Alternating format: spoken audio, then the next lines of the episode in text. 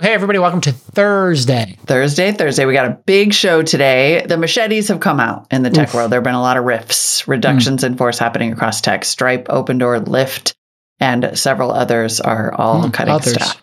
Yeah. And then Others, Robinhood, uh, one of the companies I angel invested in, and I'm still a shareholder in, reports their earnings. And uh, there's a lot of lessons in here for what's going on in the uh, macro environment and for startups and founders. Uh, Yeah. it's, it's a lot of the cutting the costs there, and they're they're getting multiple revenue streams online. Always a wise idea.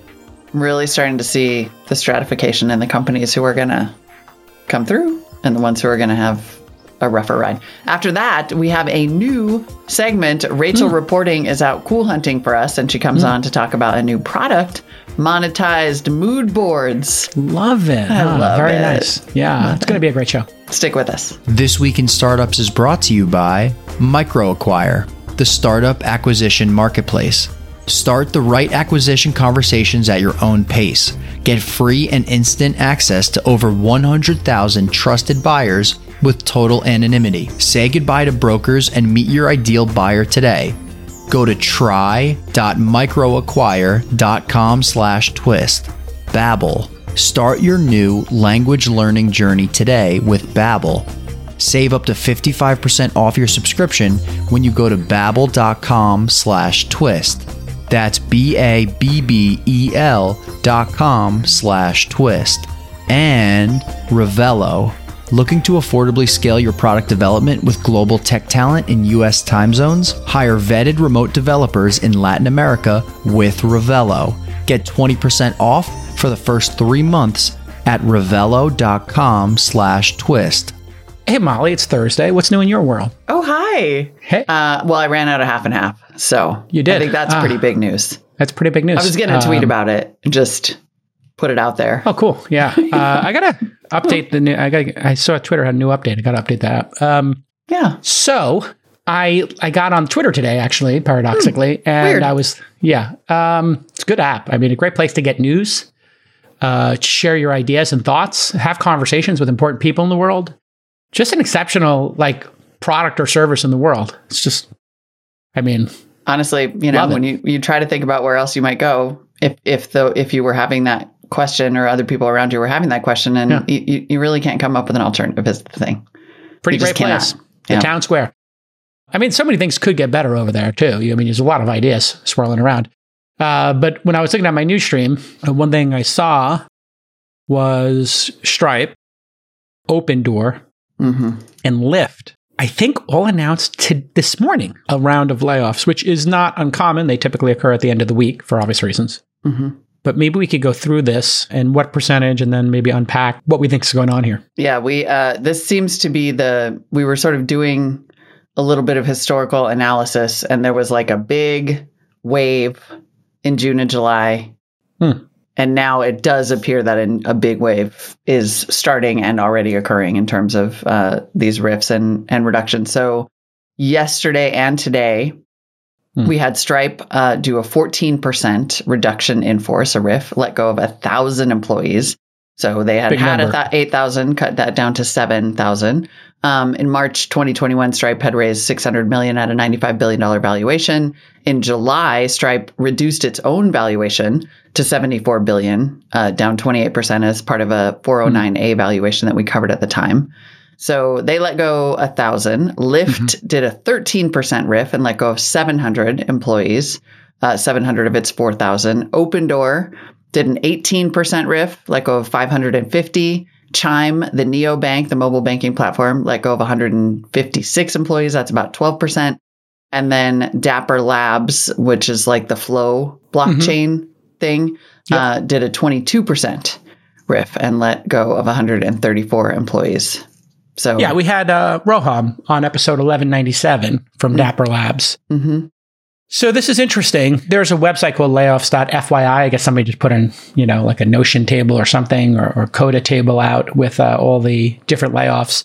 And you, you're correct. 192 were recorded in June. I think that's when they started recording the stuff. 158 in July, 154 in August, September, and October. 88. This is just like major layoffs kind of situation recorded in the press. It went down and 18 in November. yeah, But these are significant, and they all fall into this. Um, what Bill Gurley says is the mistake. Only doing 15%, 10%, because it's not enough to actually see the gains. And it means you're probably going to do another one. So I don't know if Stripe and I think Lyft had done, wait a second, Lyft laid off people back in July. So they're doing another riff. Mm, And this is where this becomes like super challenging. You know, Bill Yeah. Gurley, who has, you know, been through this a number of times, his advice is always, you know, you, you want to make the cuts once and then get culture back on track and make the cuts enough that it is material to your balance sheet. And as we've seen, the public companies that are not doing this are getting smashed by investors Yeah. for over hiring. Uh, notably, I think Google and Facebook, right? yeah, I think so. I mean, and and we, what we've seen from those companies is a freezing of hiring. They not claim that, necessarily. They claim that, um, and we don't really know. But yeah, it's a Well, actually, they did in the last quarter. They did release that they had hired more, but they keep saying they're Oh, right. freezing. They keep saying they're freezing, but then they keep hiring more. Yeah, I mean, the and these are the this is when this is when the worm will really start to turn. Like we're kind of looking. I was sorting by number laid off on layoffs.fyi to sort of see like how it crossed over with recent. Like Booking.com Mm-hmm. just had a big one. Um, but I think we will know. Like certainly, this is a sign of the tech sector feeling this pain. That if you're a public company, you're going to be punished for not doing some version of this, Mm-hmm. and that price discipline, uh, pr- uh, sorry, budget discipline has hit the tech sector, yeah, and it is to the good of some companies. Like we talked about Uber's earnings yesterday, Yeah. and other companies might be t- trying to dip this toe, and then we will know that the zombie apocalypse has really arrived when Yeah. Google and Facebook either actually freeze hiring because they don't seem very disciplined with their freeze right now, right? This is like I'm not eating any more Halloween candy, but clearly you After these are. two Reese's peanut butter cups, like those are the first to go. The I know to go. everybody goes right in there and gets those Reese's peanut butter cups. Yeah, and then Butterfinger, and then Snicker. But yeah, like There, there is a process here. Google- I, I go for Mr. Goodbar early. It's completely where are you underrated. getting your candy? Well, they, you know, when they have those minis, the Hershey's minis always have those Mr. Goodbars or the special darks. I, I, I kind of I fish those out for myself. I like them. Hmm. I'm a little weird, but here's the alphabet and the and the Meta, uh, aka Facebook. So here's your Google and your Facebook on the on the screen here, and you see Yeah. they're still going up. They are doubling their number of staff. You know, if you go back two or three years, they had half the number of staff. So this this is crazy the amount of hiring, and they have tons of cash, so they can do it. The problem is if you have headwinds against earnings and you're continuing to spend like this, well, how do you make the earnings increase? You got to cut spending because your revenue is not growing as fast. So we saw with Google, Google Cloud and uh, AWS and Azure that slowed down. They, they were growing 40% or whatever, and then they went down to 30s. And you'll see advertising have headwinds, and that growth will go down on a, as well. So that will be when we know that this is uh, when we're, we'll be in the end game when I think they actually make cuts. But they could also tell Wall Street to pound salt um, and just keep hiring. And Meta- uh, Meta maybe that's their clearly is- strategy is to Meta grow into clearly this. is taking that approach.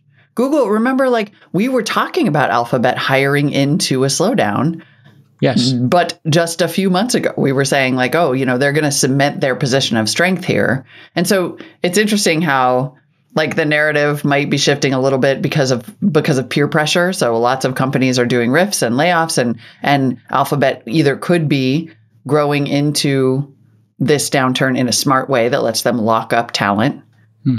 or they're eating too much Halloween candy after promising that they were going to stop because it's November 3rd now and we need to like slow it down a little bit because the holidays are coming and we're just, the, the gut will just keep expanding if we're not careful. It, It's a bit I crazy. think it's like too, it's almost like it's weirdly still, I think, too soon in the downturn to tell, right? If, Mm. if Alphabet and Meta are making a mistake by continuing to hire in a downturn. I haven't been watching the stock market all that much except for Uber, uh, Go Team. But I'm just looking at Meta. I didn't realize it went under ninety dollars. Oh, dude, Meta is on fire. Oof.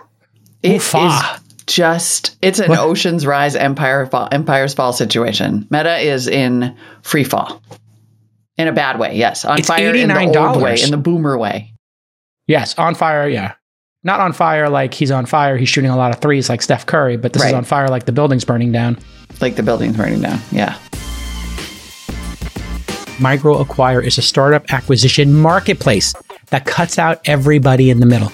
Basically, that means they're going to help startups get acquired efficiently. If you're a founder looking to sell your startup, your project, your side hustle, well, you should know MicroAcquire is free it's private, and there's nobody in the middle to screw it up. Trust me, I've seen so many times these brokers in the middle screw up a deal. You know why? Man, they might be looking out for the buyers more than the sellers because you sell your company once, maybe twice in a lifetime, but the buyers of companies might be buying 10 companies a year. It's the opposite of MicroAcquire. MicroAcquire has already helped hundreds of startups get acquired. This is such a great idea. I don't know why I didn't come up with this. And they facilitated hundreds of millions of dollars in closed deal volume. Their platform includes over 120,000 buyers. Now, these buyers have skin in the game because they pay $390 a year for access to the database uh, and this marketplace of companies looking to sell. And these startups are all vetted. So if you have thousands of vetted startups currently listed for sale and 120,000 buyers, what's going to happen?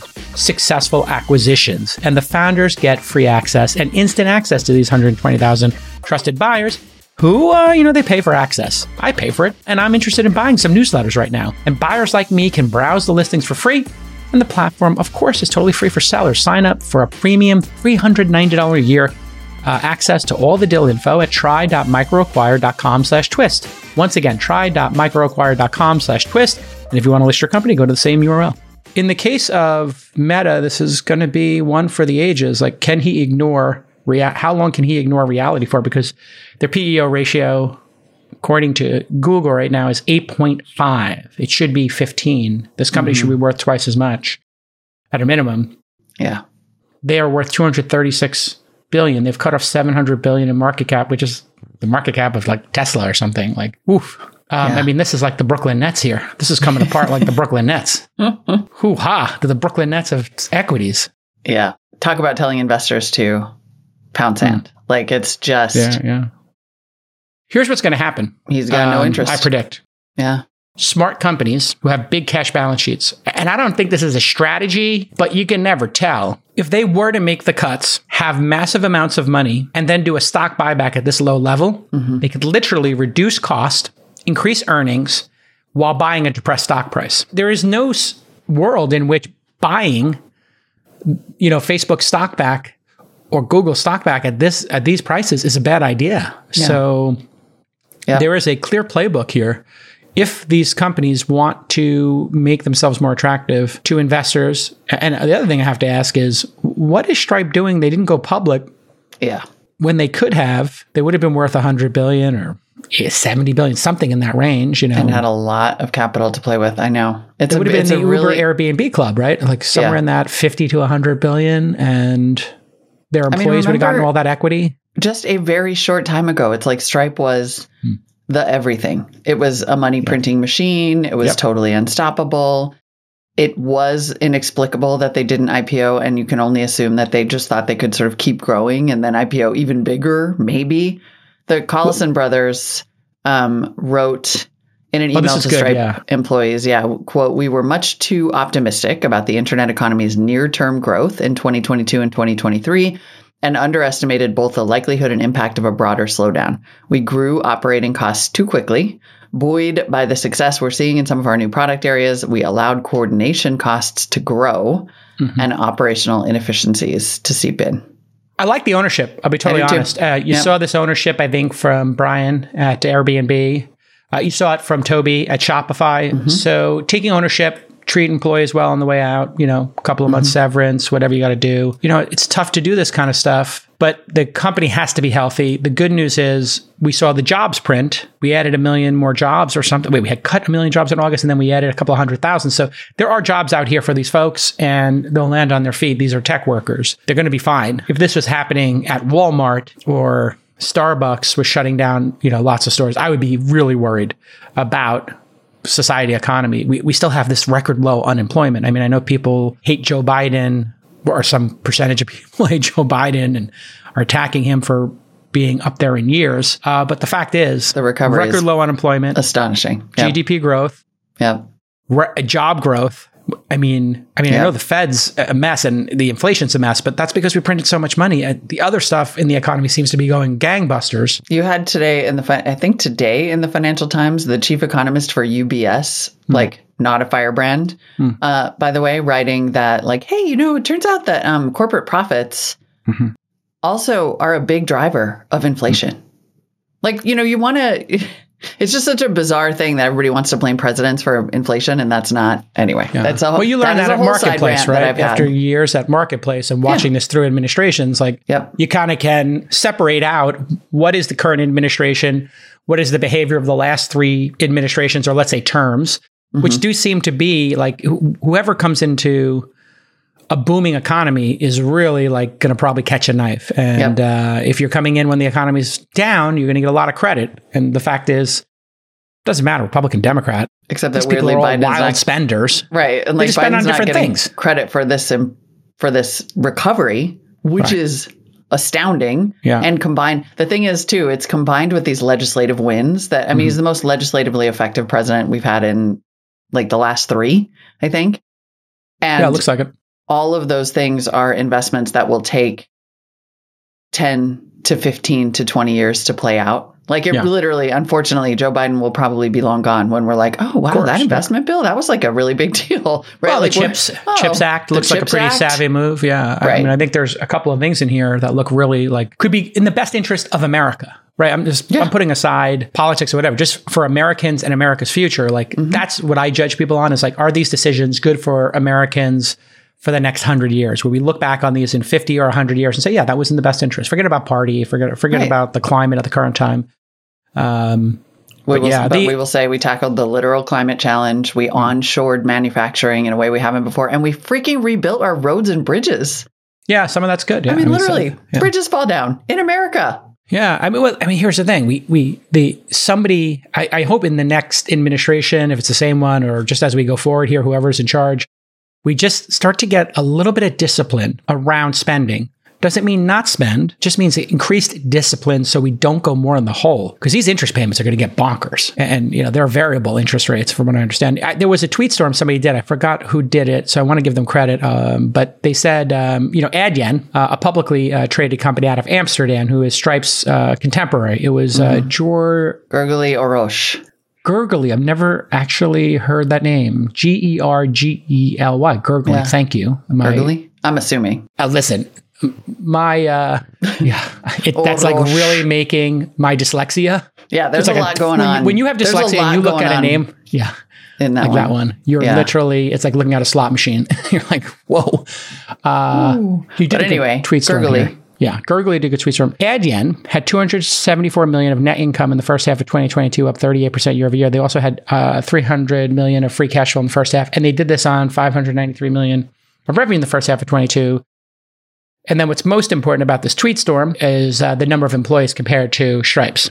Yeah. So what? So the- Adyen, we should clarify, by the way, is a, comp- a direct competitor to Stripe. That's a publicly traded company in Amsterdam. So we have this data so that we can say, here's what they did. Speaking of operational inefficiencies, right? Okay, so he says Stripe posted the message they sent to employees, and it's hard to avoid comparisons to Adyen, which processes a similar volume to Stripe, but employs about half the people than Stripe in lower cost regions, Europe mostly. And so he writes, which is a better positioned business.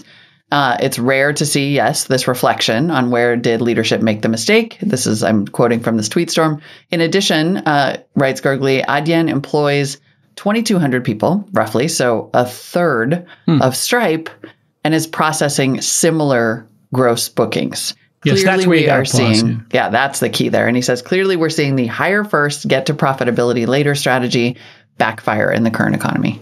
Is this like a weird, is this a weird American consumption thing? Because That's I, interesting. Yeah. there are a ton of companies. I have friends in the media space who are grappling with this now, where their companies massively overhired because times were good. Yeah. And then now we're having to go like, oh crap, we massively overhired when times are good. But it feels like the grasshopper and the ant story. Like, isn't this all, uh, markets go up and markets go down? Yeah. So, so if you massively overhire when times are good, aren't you logically always making a mistake? Here's the thing: when you have free, uh, when, interest rates are low, as we've learned, uh, you know, you can and you can borrow a lot of money. Everybody starts looking at the top line, and nobody's looking at unit economics or the bottom line. Yeah. Now that's flip. Everybody's looking like, okay, how much did it cost you to make that money? Uh, and this is quality of revenue. And again, Bill Gurley's been shouting about this for a decade. He's literally been like, you know, shaking his fist you know, at the moon. like I shake my tiny fist at God. Well, because it's not very fun, right? It's not very fun to be the fun to be a buzzkill and the, the grown up in the room. I'm very it's- familiar. it's literally like he's like, you know what, 3 a.m. yeah, maybe it's time to go to bed. Mhm. You know, and uh, maybe drink an Alka Seltzer or something, and and you know, have a glass of water or two, and, and go to bed. Eh, We'll have a, we'll have a little breakfast later, and Yeah. uh, yeah, It's the most important meal of the day. well, now we're in hangover territory because we we watch the sun come up, and so yeah, not wise. And um, Yep. here we are. And so, but that, this is what the conversation is going to be for the next three quarters. I'd say Absolutely. Q4 on. What's the least amount of people you could have to make that amount of revenue and still grow mm-hmm. and grow 20% a year over year, 30%? And we're just going to try that experiment. That's why you're seeing all of these cuts. For most of us, learning a second language in school, it was a joke. I remember like three words. Probably learned nothing from that Spanish or French or Italian class you took. Well, that's a thing of the past. There's a better solution now. It's called Babbel. Babbel is a learning app that sold over 10 million subscriptions. And instead of using AI, and instead of using AI, their lessons were created by over 150 language experts. So we're talking the best people in the world. Right now, producer Nick is learning Italian, hey, so he can talk to his Italian side of the family in their native language. He says he loves Babbel's quick hit 10 minute lessons. Great way to learn a new language efficiently. Babbel offers 14 different languages: Spanish, French, Italian, German. Plus, Babbel's speech recognition technology helps improve your pronunciation and your accent. In addition to the lessons, you can also access podcasts, games, videos, stories, and even live classes, right? It's a 360 approach here. And if you need one more proof point, a study done by Yale showed that 100% of Babbel users improved their oral proficiency in just three months. Right now, you can save 55% off your subscription at babbel.com slash twist. That's babbel.com slash twist for up to 55% off your subscription. Babbel, spelled B-A-B-B-E-L. Babbel, language for life. Robinhood, which, uh, full disclosure, I was an angel in. Uh, if you haven't talked to me for more than five minutes, uh, you wouldn't know that. Uh, but uh, it's just good to be self-aware. He wears his wins on his sleeve, people. You would Absolutely. too. Absolutely. You would Uh, too. Well, I, I'm, you know, I'm ride or die. I, I like to, I mean, I just as a side, if you see me like supporting my friends' companies, I, in from where I'm from in Brooklyn, that's what we always did is we supported Yeah. our friends and we would like hype them up and give them a high five. And it, when it's, you know, tough times, you, you, you kind of try to do that a little more. So I know that not everybody, not everybody's ride or die or like support your friends in hard times. That, that's just who I am. It's not being a suck up. It's, I'm not trying to curry favor with my friends of 25 years or 30 years if I'm supporting them. Been friends with people for two or three decades, you're going to support them. That's it. What am I supposed to do? Dunk on my friends if they make a mistake? It's not going to happen. The end. I'm sorry if like other people choose to dunk on their friends or or not show up for their friends. You know, when Travis was making mistakes or Uber was stumbling, you know, and there are plenty of mistakes. You know, I, I actually watched some friends of mine in our circle say nothing, and I watched other ones literally publicly, or oh, not close friends, but you know, other folks who were investors like publicly dunk on them. Hmm. I'm like, well, that's not helpful. Like, go see your friend and sit down with them and talk to them about what they could do better. Which people don't see me do that, but that's what I do. I sit down and I'll talk to my friends. You know, if, if Sacks did something stupid or I did something stupid, Sacks would tell me, I would tell Sacks. Yeah. That's it, you know, Yeah. the end. But anyway, Robinhood, which had a lot of problems, obviously, I had their results come out and I was delighted looking at my portfolio the other day because I'm holding my shares forever. I said that. I looked at my Robinhood shares and they were like just booming the last couple of uh, months. So what's going on with Robinhood? They re- reported their earnings. Discipline seems to Okay. be what's going on with Robinhood. Yeah. Robinhood cut its net loss to uh, by 87% year over year, cut its net loss 87% year over year. That's what we're talking about, right? Like, Like, focus on quality of revenue. Exactly. Bananas. The stock is up around 10%. Yum, Uh, yum. We covered Robinhood cutting 23% of its staff in August, so doing a significant riff. Oh, Unlike oh, good point. the Right. hopeful drib drab. Yep. So we'll the get to that in a minute. yeah, five to fifteen percent doesn't move the needle, as Bill Gurley says, and here you have a twenty-three percent moving the needle number. Yep, definitely. Robinhood's market cap is $11 billion. That's down 66% over the past 52 weeks, down 32% year to date. But we will start with the top line. Q3 total revenue, $361 million, down just 1% year over year and up 14% quarter over quarter. So that even though on the surface the flat revenue year over year doesn't look great, there are some positive signs in here, especially around uh, that financial discipline, actually. The revenue breakdown by category transaction based revenue, $208 million. That's down 22% year over year, up 3% quarter over quarter. Net interest revenue, 128 million, up 103% year over year and up 73% quarter over quarter. And then other revenue, $25 million, down 29% year over year and down 40% quarter over quarter. So they're making the most growth in that net interest revenue, which is revenue generated from lending transactions and margin loans. Savvy. Savvy. You never want to be dependent on one revenue stream. Right. Uh, there are many businesses that are advertising based and they make a lot of money on advertising. And what happens if you have a lot of revenue from advertising and you have a down market? Uh, you have significant headwinds. So you probably want to have a subscription business as well. Right. And that's why you see some companies, I'm not going to mention any You specific tricked ones. me. I just literally like stumbled right into that. Like, yeah, totally. You do want to. Oh, I see where you're going here. so if you were just to come up with but one example of a company, the New York Times. Is that Times. a subtweet, by the way? Do you want me to say nice things about you on Twitter? I mean, I will. have to. Nobody's saying nice things about me right now. I know. That's what I mean. Why should today be any different? Send up I a can- I flare, got man. I'm skin. here for you. Ride or die. Um, listen, I, I people can dunk on me all they want. My life is so great that when people dunk on me, I'm like, I was going to be, I was like this close to joining the force. Uh, I was going to be on the job, and if I had just made that one little decision, there might it might not have been any coming back from that. I might have just gotten into that gig, and I'd be a lieutenant right now. Fine, great. I probably would have loved that gig and then just fate sent me in another direction. The internet happened. I happened to be good at computers. I'm super stoked with this life. Dunk on me all you want. It doesn't get any better than this for me. But back to this the New York Times, Molly, has focused. Sorry, DJ, thank you for that DJ Khaled drop. I mean, I do feel like a rap artist who's. And that's what happens when you hire family right there is they just There it is. you There it like is. I love it. I'm dead. exactly. Thank you, dead. Rachel. you know, people don't know producer Rachel reporting. She just drops emojis. When, when when a joke lands, she drops a dead emoji The dead. in our Slack Dead. chat, and I just I lose it. It's very distracting. Let's get back to let's get back on track here. Okay, we're focused. New we're on it. York Times. New York Times. New York Times tried unsuccessfully multiple times. You were there, Molly. You were an employee Yes. of the New York Times Corporation. Yes. They tried unsuccessfully over and over again to build a subscription business. Because the ad business, they were so good at it. Mm-hmm. And they were their audience was so coveted.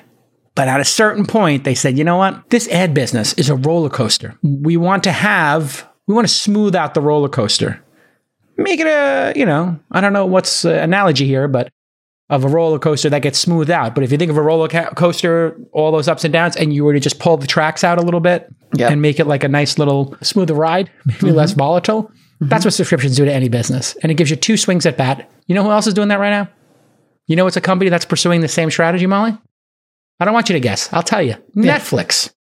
That was the company you were thinking of, wasn't it? Yes, absolutely. You're thinking of the New York Times and Netflix. 100%. You look at Netflix. What did they do? They were, oh, we're Yeah. subscriptions, ride or die for the end of time. yeah. They added ads Yeah, it adds. so that they would have stability the other way. If you want to have a great business, suggest having both of those. I can't think of any others right now that would be doing Me that. neither. but No, uh-uh. But subscriptions definitely great add-on to lots of lots of And you don't need everybody. That's the other thing about subscriptions, Molly. If you get about Yeah. 18%, just picking a random number, if only 18%, as a potential target. Let's say. if 18% told you, yes, I would pay for a Yeah. subscription, and you get half of them, you get 9%, hey, that's a heck of a start. Where That's where's Spotify? Where uh, how many people how what percentage of users pay question. for Spotify? Like that feels we like have a, crack a good, researchers. Spotify would be a good one to look at because they do have a free product. I'm Yeah. going to guess right now because I think Spotify was. I'm going to guess it's thirty percent. So one out of three. I'm going to say one out of three. And hey, that's a heck of a product. That's a heck of a product. Yeah, you pay for that product, you get all the music in the world essentially at your fingertips in a beautiful interface that you use it for an hour a day, half hour a day. I mean, I think any product you use more than 30 minutes a day, you'd be willing to pay for. That's for Spotify, me. I will say, I think the key is the specific desirable value proposition mm. needing Steep. to be well defined. So, like in the case Yes. of Spotify, I happily pay for Spotify because I can download music on the plane. That's a great reason. That's it. And it's it's concise, super easy to understand. So if you are a For company you. that's trying to roll for me, so if you're For a company it's that's no trying ads. to roll out, oh, see, I've only that's hilarious. I have only ever paid for Spotify, and I didn't even know it had ads. Yeah, that's I think. See, I'm the same way. I didn't remember that. It's a it's it's sponsored radio. That's you know, and so fifty nine point eight percent were ad supported, forty two point seven of mouse. Holy Last crap! quarter Almost premium half. subs. Yeah, yeah. So Their sp- ads must be really annoying. Well, here's the thing about doing a subscription. You uh, what drives one person to do it might be different than the other, and you're going Right. to want to have a collection of features. You know, uh, and for one person, you know, it might be not having ads. For another person, it might be downloadable. For another person, you know, like uh, I I pay for YouTube Premium, and you didn't. I, I think I may have talked you into that. Did I not? Yes, I now pay for it, and then now I paid for the family one, and then they Ah, and they- raised the price of the family saw one that like they jacked thirty percent, double. It was 15 and they went to 20. Oh, whoa, whoa. Hey, you got to pixelate those. It's a family show. double barrel. CP of the franchise. I As, know. CP, sorry, as my you're guy right, CP the franchise says, But it's a family I show. felt about. I was family show. mad about that because that's not even like that's not even like I'm paying for YouTube TV. I am Here's the just thing. literally paying right, for this to right. not Oh, have whoa, ads, and you jack whoa, it up thirty percent. Like, mm-mm. Cowgirl. Whoa, totally take it easy, cowgirl. take it easy. I got a solution for you. Yeah. Create a Gmail account. Get rid of the family plan. Create a Gmail account Mm-hmm. called Oh, Our Family smart. One Two Three Four. I see where you're. I see where you're going. And with this. then you can log into two or three YouTube accounts. When you want to watch YouTube, it's a little pain in the ass. You're not on your personal account. You don't want to be on your personal account anyway. right? No. And yeah, you and the two I people in your family who are looking at it are going to get a weird recommendations engine. Who cares? Yeah. But who cares? Smart. Also, YouTube, please just roll premium into the YouTube TV bundle. Like YouTube TV is already really Yes. expensive. It's Roll just in confusing. premium, boom. And that's what I mean about the like the specific value proposition. Just has to be well articulated. Ideally, your subscription is not duplicative of a thing that you already get for free. Right. You have to add things to it. You have to add things to it. Right. And like then maybe three things. May- maybe like three things Three things. It's great. Three really good ideas. Really good ideas. Okay. Yeah. That's Uh, all right. exactly. Listen, anyway, Robinhood, I should pursue more subscriptions. I know they have a subscription service. I pay for it. I don't know what it's called, and I don't know what I get, but I pay for it because I'm ride or die. That's the bad kind. Exactly. You have that is you have to be ride or die to want to pay is for it called Robinhood Gold or something? I don't know. That's adorable. It's gold. I pay for gold, but I don't know what I get. Yeah. Um, I'd like to know what I get. I also pay for Uber One. I know what I get for that. I pay for Uber One. It's so I good. can't remember what I get for that. Oh, I get you like get a five percent discount, yeah, five percent. like free delivery and stuff. Yeah, you get lower delivery fees. You get priority delivery, better drivers, and the thing that's best in Uber One is customer support. Uh, you, you know, some there's some Uber drivers who are like um, I don't want to say bad actors, but they hack the system. I called Hmm. an Uber driver, and you know, I listen. I order an Uber Black or whatever SUV because I get car sick. I'm not, you know, Same. I get car sick, so I treat myself. I order this Uber uh, black SUV comes, and the SUV come. It says it's going to be 15 minutes at SFO. And what's nice about SFO is they'll pick you up curbside. Not you don't have to walk to the lot. Yeah. So he picks me up curbside. I go out. It says 15 minutes. So I'm making my way. I say, hey, I can hit the loo. So I hit the loo. Uh, you know, it's a good excuse to wash your hands. And I get outside within 10 minutes, and I, he's gone. And I get charged 25 bucks cancellation. What? And I said, What? And I realized what he did. He got there earlier. He knows I'm not there. He, you know, it's at nine minutes. And I look at the, Ah. um, I look at the, the log because it shows you the log now. I see like this. Okay, the guy arrived too early. I, so I put in like I don't want to pay that twenty five dollar fee. Yeah, I, no. I could afford it, but I know I know he was scamming me. He was counting the minutes Right. To just bounce to get because they know the cancellation fee. And I guess for him it's like I get the cancellation fee, I'll get another ride. This is like a free twenty five bucks or whatever it is That's yeah. customer support for Uber One, you you click it before Uber One, you know, you had to like email and you would wait and you'd get on this like Zendesk ticket or whatever. Remember the back and forth on email? No, but I believe you. Yeah, you would get you would get into Yeah. an email thread with a customer support person, you know, likely in Manila or something, and you just are trying to beg them to explain your situation. You don't get it. Here it said car arrived early and canceled. They literally had it as one of the A choices. I clicked it category. Wow. instantly refunded. So they, if you're Uber One, I think they just instantly refund and they just take your side as the passenger. Like you're Right. right. Now I don't know who then pays the fee. If they take it from the drivers or they split it with the drivers or Uber eats it, so to speak. Right. But anyway, Interesting. uh, I'm, I'm all about sub life. I'm all sub life, subscription life. I mean, Maybe I I, need to subscribe not use come up with a different term for that than sub much. Yeah, I would, I would, I would back away from that one. It's a little bit of a Just you know what? As the words came out of my mouth, I was like, yeah, not yeah. I'm into subscription. yeah. I'm a fan of subscriptions. I'm gonna leave it at that. There we go. That's a th- That's you know an what. easier way to say it. Precision in language. It's better to be clear than clever every time. This is a really important product question because please. I like my mom is flying in today, and so I sent a car to her for the airport. yes, you can schedule. You can schedule. Can you do? I didn't use it though because I needed someone to go get her. She's not that mobile, and so like I use Ah. my regular town car service where I can schedule a meet and greet, Yeah. and they will meet her with a sign with her name on it. Yes, I Uber think needs a meet and greet product They might feature. do that actually. They might do they do? that. I don't really I know think they they do. do with yeah. The other thing you can do now with Uber, which I remember Travis talking about in the early days, and they, they just never got to executing, is you can rent an Uber by the hour. So you know Oh. you got like an event going on. Yes. And you're like, I don't know when I'm going to leave this party, but I know it's going to be hard to get an Uber. So, okay, I'm leaving the Warriors game. I just want an Uber for two hours. I'm going to park them at Miller and Lux. And when I get out after my steak, I'm going to just hit that, you know, Good to know. hit that Miller and Lux and get that Wagyu that we get. Oh How great was that? So great. Molly So and I have gone to Miller and Lux twice now. Both, both. The second time even better than the first. One fact about startups: finding engineers is time-consuming and expensive. It's a pain in the neck. It's one of the hardest things you'll do as a founder. Well, if you're looking for qualified international developers without the crazy time differences, or you just want to scale without sacrificing on quality, Revelo is the answer. They are a talent platform that matches you with vetted full time remote developers in Latin America, where I have my engineers. They work in US time zones, which means your engineers can collaborate in real time. You can have them write in Slack, you can talk all day long. Plus, it's much more cost effective than hiring in the USA. You're going to get matched and vetted with candidates in just three days. And Revelo handles all the annoying stuff payroll, taxes, benefits, all that legal stuff, all of those regulations. They abstract that away and they let you hire internationally without the headache. Revelo's engineers are full time and embedded in your team, just like your normal employees. They're proficient in all the important stuff AWS, Rust, Ruby, React, Python, Node.js, and more. Revelo's customers include, oh my lord, look at this list GitHub, Foursquare, Carta, Indiegogo, and Kickstarter. Go to revelo.com slash twist and mention twist to get 20% off your first three months. Plus, they offer a 100% risk free 14 day trial period. If you're not satisfied, you pay nothing.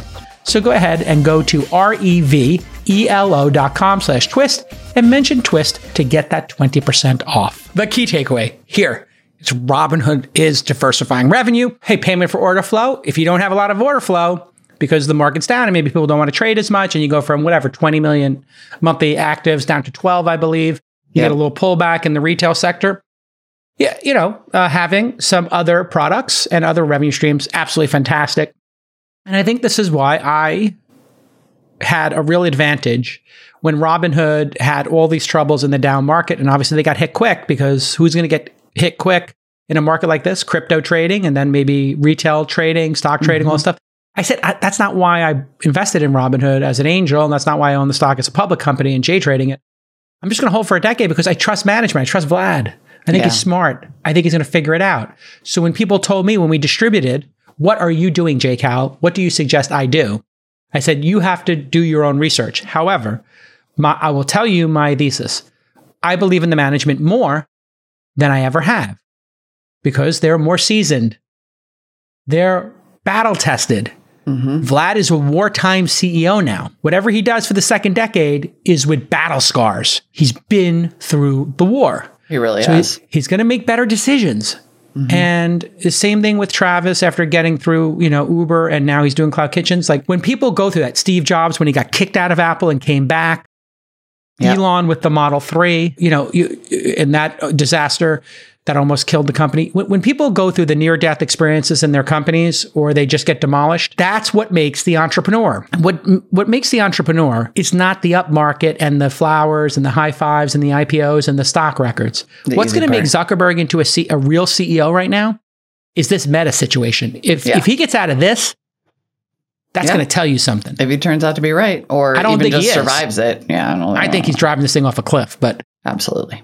and he's going to have to shut this. I think he's going to wind up. Want my prediction here? Uh, nobody asked for it, but I'm going to give it anyway. I think he's going to wind up scaling back in another year. The stock's going to go to 75. People are going to start quitting, and he's going to take the spend on Meta down two thirds, Yeah, literally two thirds, half to two thirds, and he's going to put somebody in charge of you know the the Facebook assets and and do a massive RIF and run those for profitability, and then he's going to buy stock back. I think he's going to he's going to hit that cliff.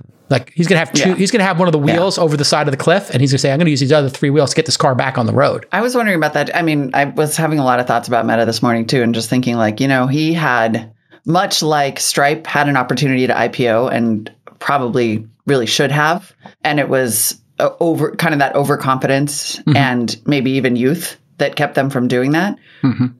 He should have taken his company private. Hmm. Like they had the money to do it, they had the market cap to do it. He had the money to do it. You know, it was like if you were going to do this Meta thing, doing that as a public company, that hmm. level of invest, like nobody, I mean, just going even back to our inflation conversation just now, where we're like corporate profits are driving inflation. That's how the, you know, I hate that. That's how the market works. That's how I Wall th- Street works. Shareholder value is the North Star. And this guy lit shareholder value on fire on purpose. I think the biggest uh, take private was Dow, and that Yeah. was tens of billions, Yep. hundreds of billions. I'm not sure if it's possible, but you know, when I had Michael Dell either, on yeah. this week in startups, he said uh, doing an at scale pivot like we're talking about here, you Yep. cannot do. It's impossible as a public company. You just Yeah. can't do it. Yeah. you're under too much scrutiny. If Mm-hmm. you really want to change a company dramatically, taking it private.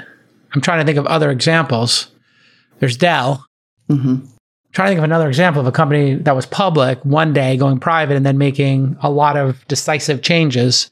Yeah. Anyway, if something comes to my mind, I mean, I'll- that might be like, I don't know. Let's move on. All right, you know, so, I mean, it's um, like, I'm just saying it's an option, apparently. so. Just two two quick charts, Molly, if I may. Yes. Uh, for you to react to. Um, here is the monthly active users for Robinhood.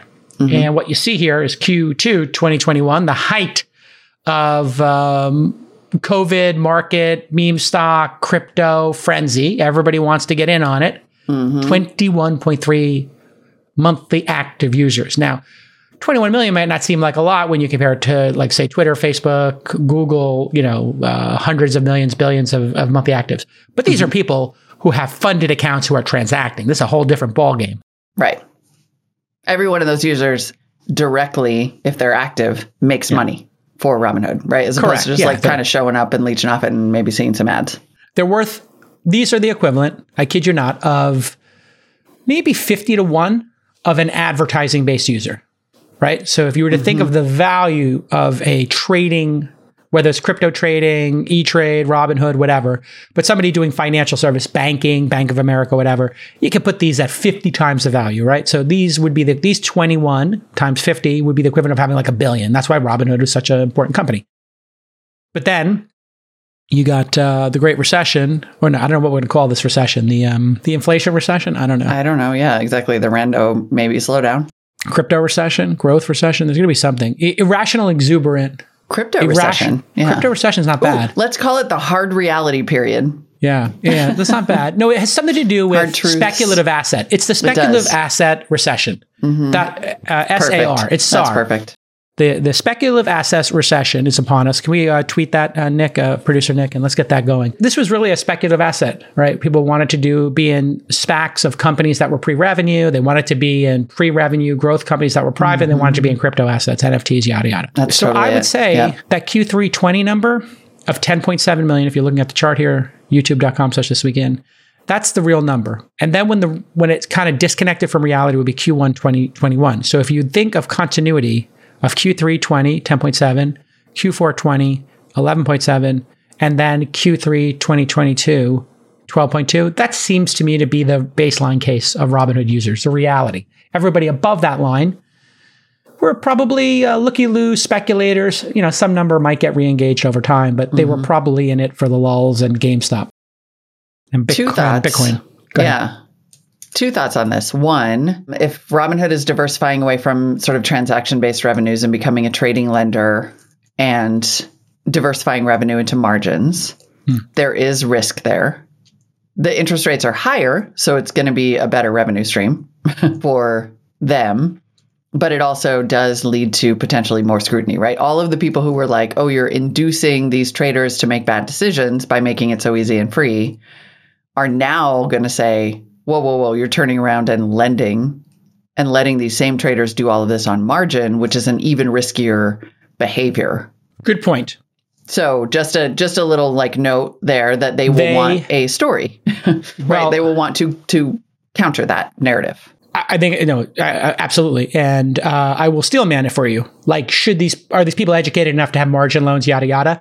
They have greatly reduced and tightened that, and now like I was going to start doing, I, I, I guess, puts and calls and stuff like that, and it, it gave me a roadblock. I had to go through some process. I just gave up. I was like, I I, I, I'm, I was just going to. You know, start playing with them like with very small numbers, like uh, like a video game, like a hundred bucks or something, and flipping a coin. Uh, I was going to do flips, and it, it it gave me a roadblock, and I was like, oh, you know what? I don't have time for this right now. Yeah. So when you think about that, I, I'm I can afford to flip coins for a hundred bucks, and actually I've done that. Like literally after a poker game one time, we played a game where we took our shoes and we threw it against the garage door, and whoever got closer to the garage door would win the hundred. So we had three guys, and we're putting hundred dollar bills on the ground, like you know, like people play dice. Why am I not at all shocked to hear this was three guys? Just three saying. guys. We just we're literally taking our sneakers off and Whipped our throwing it. shoes Yeah. at the garage. it was a fun game, man. You I'm I'm- you have to throw the cash on the ground, and then you whoever gets the shoe closest, you know, you, you grab the three hundred. It was, and then we if oh, My lord. you know, and then you double double or nothing. It was it was it got sick. Okay. So- second thought though. Second But thought. anyway, so but my Yeah. point is they did rein that in. And so anybody who's trading on margin now, it's a much smaller amount. It's been reined in, Right. And they've kept it very safe. So I do and think interest rates are higher. So it's a smart it's a smart time to make money on go. lending and make money Sure. on margin loans, right? Like that's I'm I my my Mo trade oh, this week is We I'm got a buying, Mo? I'm buying Yeah. three month CDs nicely done. because it's at four percent. Yeah. Like if you just sort of flip three month CDs as interest rates rise over, Hmm. you know, a year, like that's a pretty decent little return. But the other note I was going to make on this is I think coming up this week, right, are Coinbase earnings. And oh, really? we have talked about Coinbase and trading volume being the way that it makes money. Yeah, it's reporting today after the market closes today. So I think Coinbase earnings have been all about trading volume. And I'm going to be watching these very closely to see if it has figured out, much like Robinhood seems to be doing, how to diversify its revenue. Boom, marketplace ish. Yeah. So here's the thing with Coinbase. If this is the speculative asset recession, hmm Which I Um, love I think that Not they that it's happening, the- are the, the- last to recover. the headline. Yeah.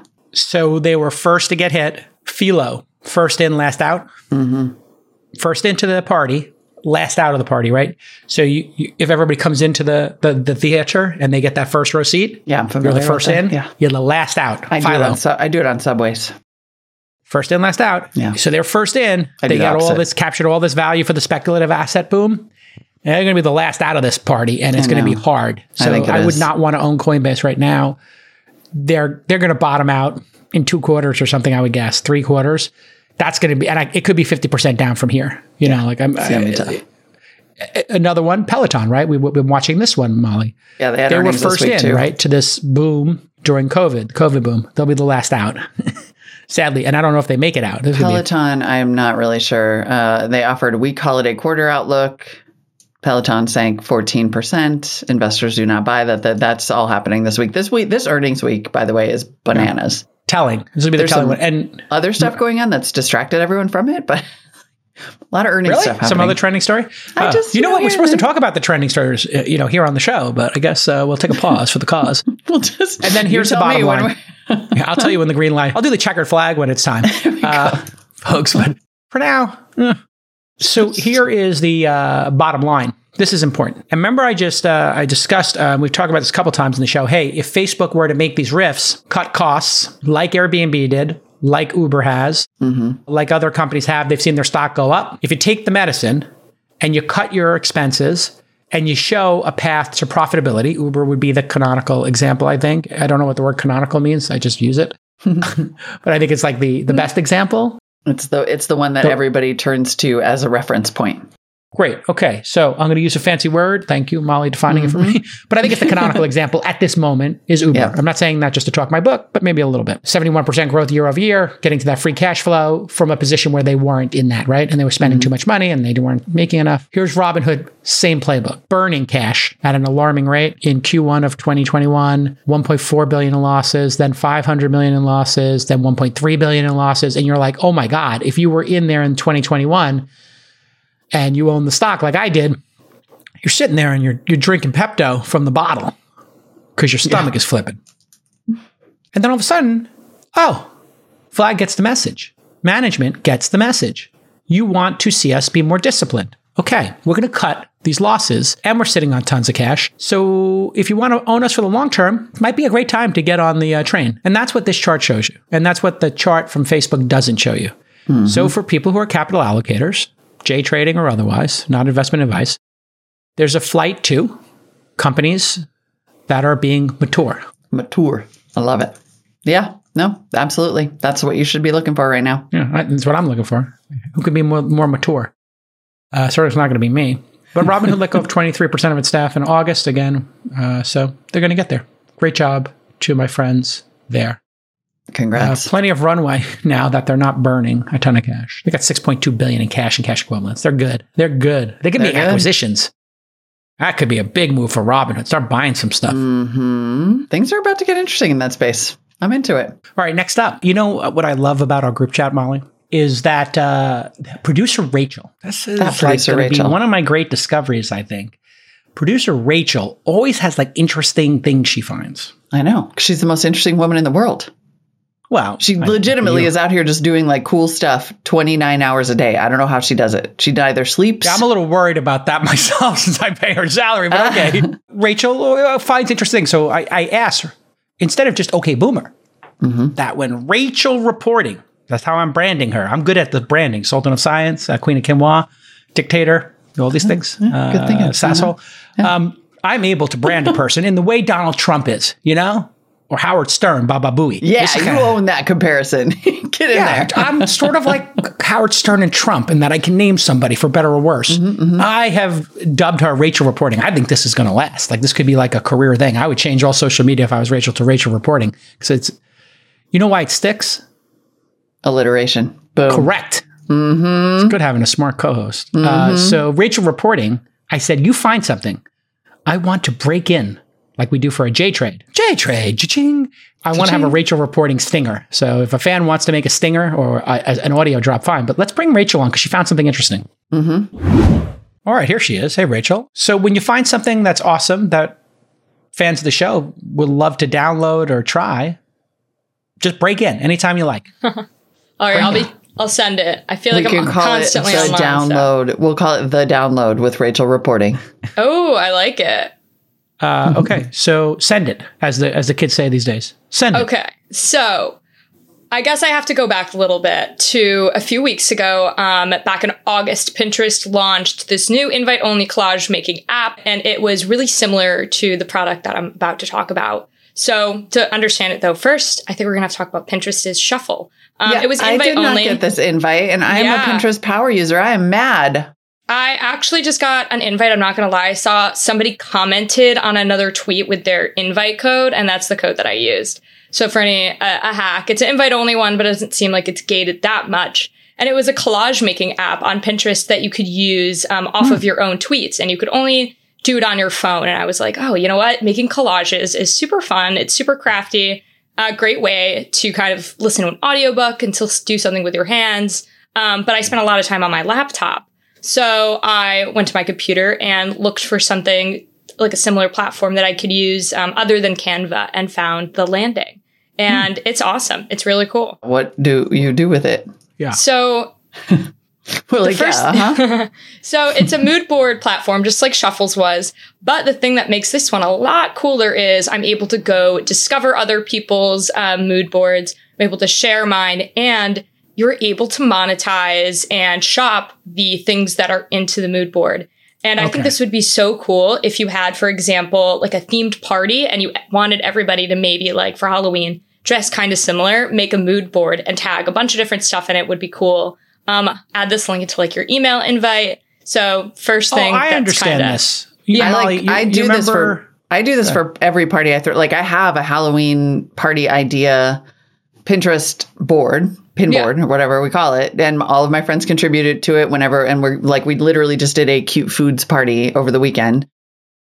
Aw. But it's hard. But it is kind of hard to shop. Like Pinterest doesn't have. I know you do your fun things, but I do my fun things. I made these deviled eggs with little spiders on top out of olives. like like it was amazing. Yeah. Hmm. But it is hard to shop and it is not super shareable. But are you saying that when you say monetize, like you can actually be a style creator here, like a collage creator where you make something beautiful and then you get a cut if people buy it? Yeah, I believe so. But I think in order to do that, I'm not sure if that's actually in the platform, but in order to do that super easy, you could just make your own Amazon storefront. Like I've done that before. Right. Um, and then on your Amazon storefront, you get unique links. So that's kind of the workaround that I would probably do. Um, and that's actually how this whole thing started. Um, two founders um, of the platform created it to have like a virtual uh, apartment furnishing furnishing platform. But they noticed, I believe, after they got funding, you know, that's kind of like a niche. So I imagine what happened is they expanded. Now it's for a bunch of different things and not just furniture. But what an awesome use case. Um, I feel like a lot of times I see on Pinterest already those mood boards of what can kind of create like a certain aesthetic in your house. So I, I think this is going to be a really fun thing to play around with. This is really interesting because I was on the board of a company called This Next, which was doing social commerce. There was a whole social commerce boom 15 years ago. I mean, it was it was kind of a little bit pre-mobile. It was pre-mobile, and you would basically make collections of things, and uh, yeah, it was kind of like Pinterest. And what's really interesting about this is when we did the All In Summit. Uh, I came up with three themes. We had like the Good Besties theme, we had the Miami Vice theme, and then we had the Havana White Party. And not only did we have to make this, people asked us for it. And I think Rachel, you might have been involved in helping make the mood board. So the first thing people said when we invited them to the things, "Do you have a mood board?" And then we, you, I think you made it for us. But this is you make it, and if you share it and you're good at it, every time somebody clicks on something, you make a little vig. Exactly. And I think this is, um, it's cool that you said social commerce because when I saw this and I saw that oh like this is would be a really interesting way to make money is I absolutely hate this and it's getting super super popular, but it's almost um, I'm not sure what that station was because I'm a little too young to even Hmm. know it. But people used to like sell stuff on TV. And now when I open up certain apps, like I'll go to somebody's like live stream and they're trying to like sell you stuff. And I'm like, that's so weird. Like I don't Yeah. like that. And a bunch of different platforms are, uh, I know TikTok's adding that. It's a QVC, right? I don't like that. I, I mean, don't that like was that. just a great. Yeah. Okay, Boomerang. but There was I, just I like. Molly, on TV where people sold things on TV. like, well, no, this is a live streaming thing. It's very big in China. They had Yeah, live huge streaming. in China. exactly. Amazon tried it as well here. Yeah. Yeah. Um, But so I like yeah. this a lot better. And it reminds me of the My Pillow guy is the only one person that I know. Mm. It's still like a lot of this is still happening, the whole sell stuff on TV thing, but this is this is way better. This is delightful. And yes, basically Rachel, our roving reporter of the internet and the world at mm. large, is out here finding all this cool stuff. But I was gonna say, I am so like for so long, social was just sort of dead, right? It was moribund. It was like you just have these platforms and you're never going to win. There's always Yeah. going to be, there's just going to be YouTube, Facebook, Instagram, then TikTok, which was super disruptive, but now feels so entrenched. And like there is so much happening in the social space and we are ready for it. It does, though, kind of make me a little nervous when I see stuff like Landing, which just popped out, and it's awesome. And but it's kind of like what Jason has said before with BeReal, um, where it's is this a feature? So is Landing going to like stay around for a while, or will this just become a feature that Pinterest like fully adopts? So I think that's one thing I guess that I'm looking forward to seeing in the future. Like, are there going to be big players like you said, or are is everything that's a smaller player and trying to build themselves up just going to end up getting eaten by one of those big companies and become another feature? Yeah. This is a a big deal. Uh, here's 2006 in the New York Times. Gordon Gould, a former partner of mine, good friend, talking about this next and social shopping. And so this is when social had just started, and there were a series of companies. And one was called the, the other notable one at the time was StyleHive.com. There was also Whisk and Kaboodle, but a lot of people were trying to figure this out because it was sort of they were evoking MySpace So MySpace plus commerce, so MySpace plus Amazon, this idea was out there. This is just an important lesson for founders listening. Sometimes it takes a decade or two to get the format right, right? And the why mm-hmm. now, you know, back then the why now was commerce and social existed, right? But really, the why now that accelerated this is the mobile option, I think, right? Um, Yeah. And, and yeah, And so I think just the visual communication, right? The mm-hmm. nature of visual communication. Like people are much more comfortable now, I think, communicating in images. Mm. And and also the manipulation tools are way easier. Ah, that's it. You Yeah. got it, Molly. yeah. People I are. cr- It's actually. It is that. I think you just nailed it there, Molly. The the why now of this vertical might be people know how to do creative tools like Canva or Instagram, and back then they didn't even know how to do that. Like they Right. to ask customers so daunting. to make a mood board, they'd be like, "What am I supposed to do? Get Photoshop out or something? Like, do I need a designer for that?" And now it's like, no, you need an f- iPhone. And you would literally have to like, even if you had an iPhone back then, you would have to, you'd have to like take it. Well, the iPhone didn't have a camera for a long time, right? When it launched or something. Yeah, like something. you'd have to figure out how to take a pic. Anyway, yes, there's all of that. Plus, as Nick points out, there's one click payment. How do you Ah, guys yeah. feel about? So this morning, I had the wonderful um, privilege of meeting up with a little celebrity of the Lower East Side, which is the location of Manhattan that I shop in a lot. And she has this shop, and it's called Rogue. And she started off as a Depop influencer, and now has a storefront. And famously, this was first done, I believe, by somebody that Jason knows, um, the founder of Nasty Gal, where she started Oh, yeah, sure. doing Depop or um, Sophia eBay, Amoruso. maybe. Yeah. yeah, yeah. She. So I think she was the first one that did this. Um, Yes, started online, then made Nasty Gal. But I'm starting to see now a lot of people start on Stanton killing Street. it. Is it on Stan? Yeah, I think it's on Stan. It's around Rivington is where Rogue is. Hmm. Um, is the name of the store. There's another one called Funny Pretty Nice. I'm going to plug that one too by a creator named Natalia. But it's so weird seeing people start an ecom, kill it in ecom, basically making these me- mini media companies and Mm-hmm. then make storefronts, like retail storefronts. And I'm like, why is that the why is that a goal? Like, it seems so interesting. Like, why is Well, that no, the it- pivot it- there's now? a there's a real reason. Um, why? real world is an incredible way to bring a community together and so it, it makes some it acts as uh, what i dubbed a long time ago monetized marketing the real world manifestation of what's happening online gives something for people to do in the real world and then what are you going to do when you go to one of these stores or you go to mr beast burger you know his new storefront you're going to take a picture friends. so Yeah. Mm-hmm. this becomes a virtuous circle you, Yeah. you have this audience online this is why I want to do this week in startups meetup so badly, and, and you did a great job on that. We're going to reboot them, everybody, because I want there to be a real world manifestation of the hundreds of thousands of people listening to every mm-hmm. episode here. Here, you can go hang out with other founders. Go to a this week in Yeah. startup meetup in your city. Boom. Uh, all right, great job, uh, Rachel. Awesome. Yeah, Thanks, good find. Good find. And we should note, by the way, that they uh, recently raised money too. We didn't talk about this, but the landing just raised a two and a half million dollar seed round led by Cowboy Ventures, not just in February 2021. Aileen Lee. So maybe they'll call us. Maybe they'll be raising soon. Don't. I Uh, didn't. who knows? Yeah. I didn't mean to. Paradoxically, Thanks, this is a true Start that. story. I was working late last uh, over the weekend, working on some you know special projects. Uh, making cute Halloween food. No, I was literally work taking 20 meetings a day. Anyway, I'm coming home at 10 o'clock at night. I'm exhausted. Uh, haven't eaten, so I stop at In-N-Out, uh, you know, here in the Bay Area. So I get my double double. I got my headphones in because I know what's going to happen. You know, somebody's going to recognize me and start talking to me. And uh, so I got my headphones in as like a little self defense. And I see the guy out of the corner of my eye, and he's just like, "I hate to interrupt you." I was like, "No, it's no problem. I take my headphones out." And he says, uh, "Big fan." Blah blah blah. I know. What do you do? He says, "Oh, I I, uh, I work at uh, Pinterest." I said, "What do you do there?" He said, "Oh, I work on a collage app on Android." No way. There it is. So it's definitely a simulation. Uh, it- Yeah. these things are all, just talk about a random moment, right? That it relates to something you found. So there's something going on here in the world with social commerce. Rachel, well done. Anytime you find something interesting like this, whether it's Rogue on uh, the vintage store or anything, just break in and, and make us feel 20 years younger true. slash old. You're a trend. You're a trend spotter. Love it. There All you go. right. Thanks, Trend guys. spotting. Thanks, Rachel.